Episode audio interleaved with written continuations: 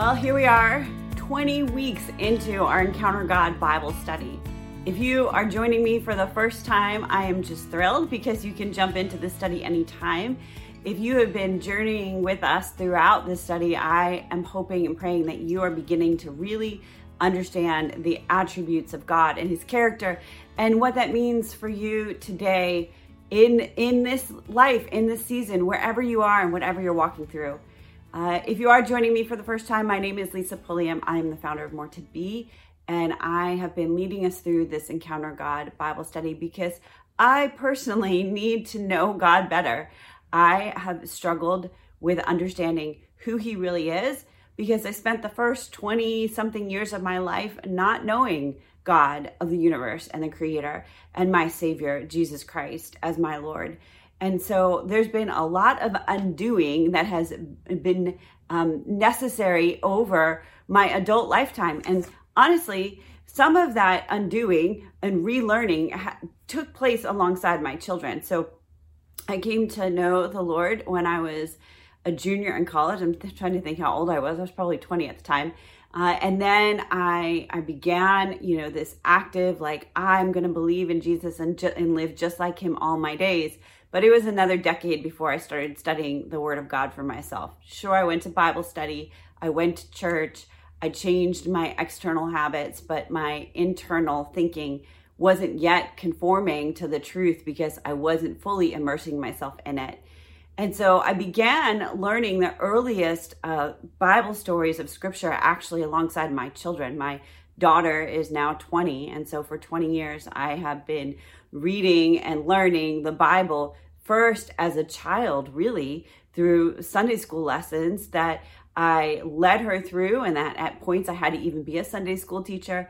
And then about 10 years into my walk with the Lord, so she would have been about eight or nine, I started studying scripture for myself and have been active in doing that for the second half of my life. And the neatest thing has been the way the Lord has healed me and transformed me uh, in conjunction with the the study of God's word. It's been a both and, as I as I often say. And so, as I've been in counseling sessions, the Lord has been able to speak to me through those sessions, reminding me of the truths of His Word. And so, there was one particular season in my life where this was absolutely foundational. And it ties into this attribute that we are studying today Father and Defender. And it comes from Psalm 68, verse 5. So I'm going to read that little section to you, and then I want to tell you a little bit about my story and why this particular attribute of God is so, so important to me. One that I've had to cling to in the last five to 10 years. So we join the the study of God's word right in Psalm 68. Uh, we enter into it, and we're the subheading in my uh, Bible I'm reading.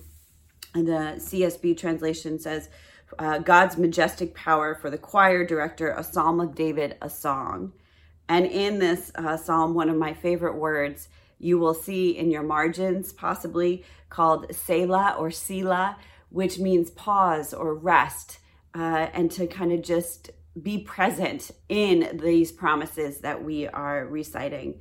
And so it says, God arise, his enemies scatter, and those who hate him flee from his presence.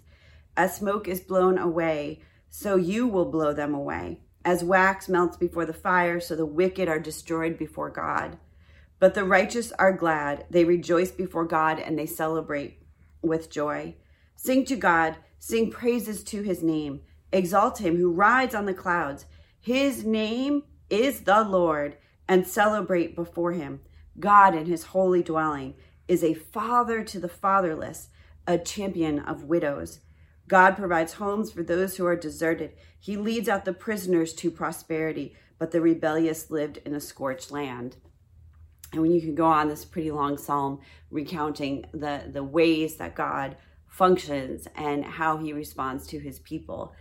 It, you'll notice that in this translation, it used the word champion of widows instead of what we have on our scripture memory cards. So you can get these in the Encounter God Bible study. And so here in the NLT translation, it's father and defender. And you, you know, if you've been studying the word with me, I love going back and looking at the original words to figure out what the translators pulled from. And so, uh, just to unpack that for a minute, fatherless comes from the word yathaum and means orphan, but there's also a footnote that says the unrooted, unused root meaning to be lonely, a bereaved person. And so let me ask you are you lonely? Are you feeling like an orphan, an emotional orphan, a, a physical orphan, a spiritual orphan?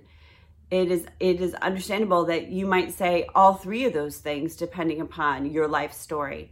And in this, I'm still recording in the middle of COVID. We're still at stay at home orders where we are isolated.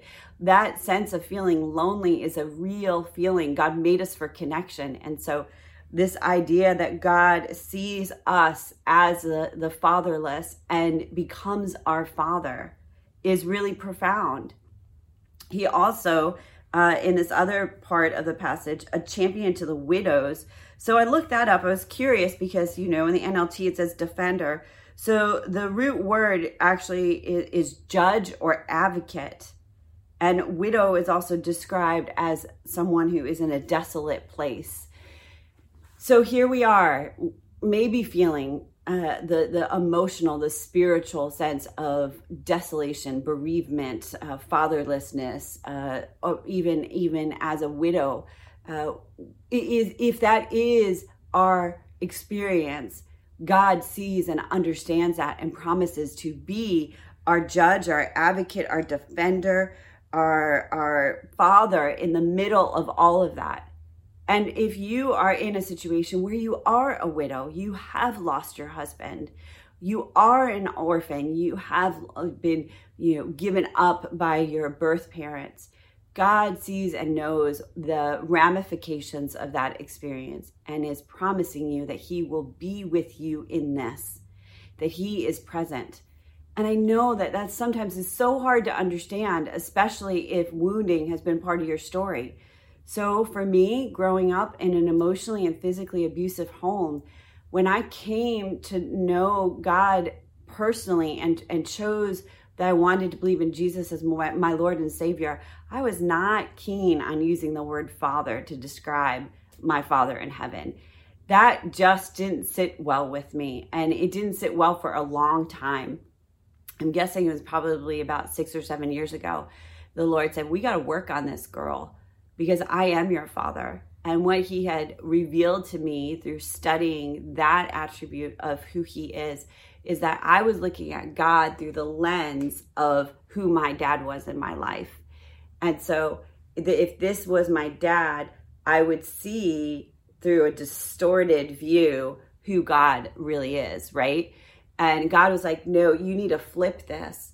You need to see me as who I am. And then you need to look at your dad through the lens of the fact that he is made in my image. Whether or not he's walking that out or living that out, look at me first and then look at who your father is.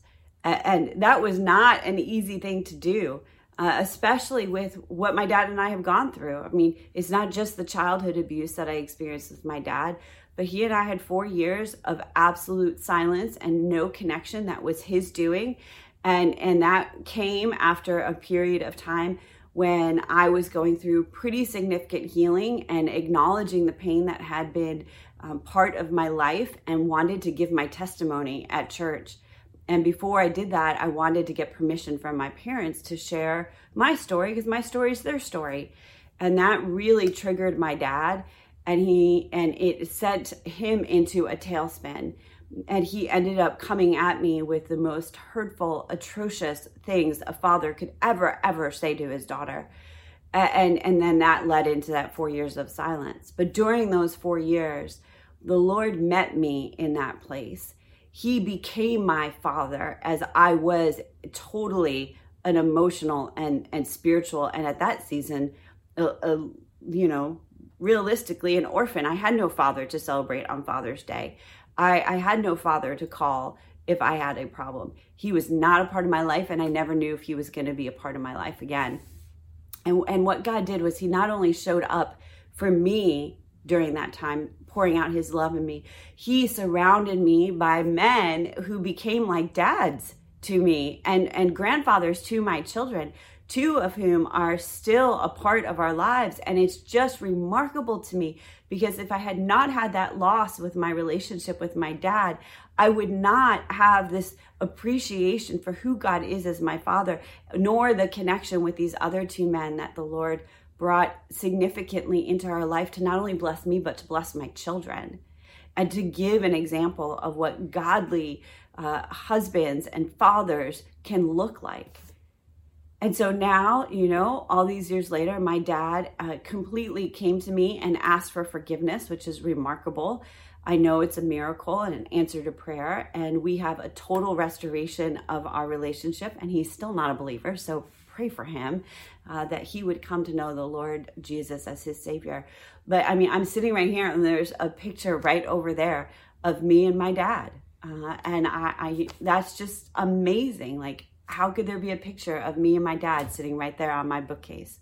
It's because God is a God of miracles. And when we shift our focus and perspective off of our losses and onto his provisions and who he is, he is free to work in miraculous ways. Uh, could he have been still God on the throne and not brought around reconciliation with my dad? Absolutely. Are there other situations in my life in which I'm like, well, why can't you work, Lord, like the way you worked with my dad and provide this way or this way? It's it's God's will, right? But he wants our hearts aligned with the honest and true understanding of who he is. And he promises us here that he is a father to the fatherless and a defender, a judge, a champion, an advocate of the widow. And so, whether you find yourself in that situation emotionally or physically, spiritually, God is present. He sees you and He knows you. And what would it look like to shift the lens of focus off of your circumstances or the person who has failed you or is no longer present in your life and onto uh, God first and looking at them in the opposite direction? I think I messed up my hands there. And so if you're listening to this on the podcast, what maybe you can't see is me with my hands. And so you can join in the Encounter God Bible study available at academy.moretobe.com.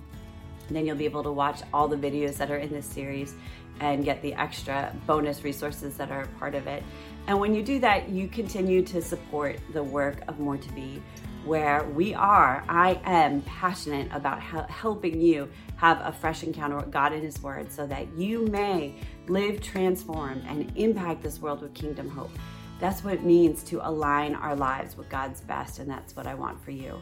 So, thank you for joining me today, and I will see you next time.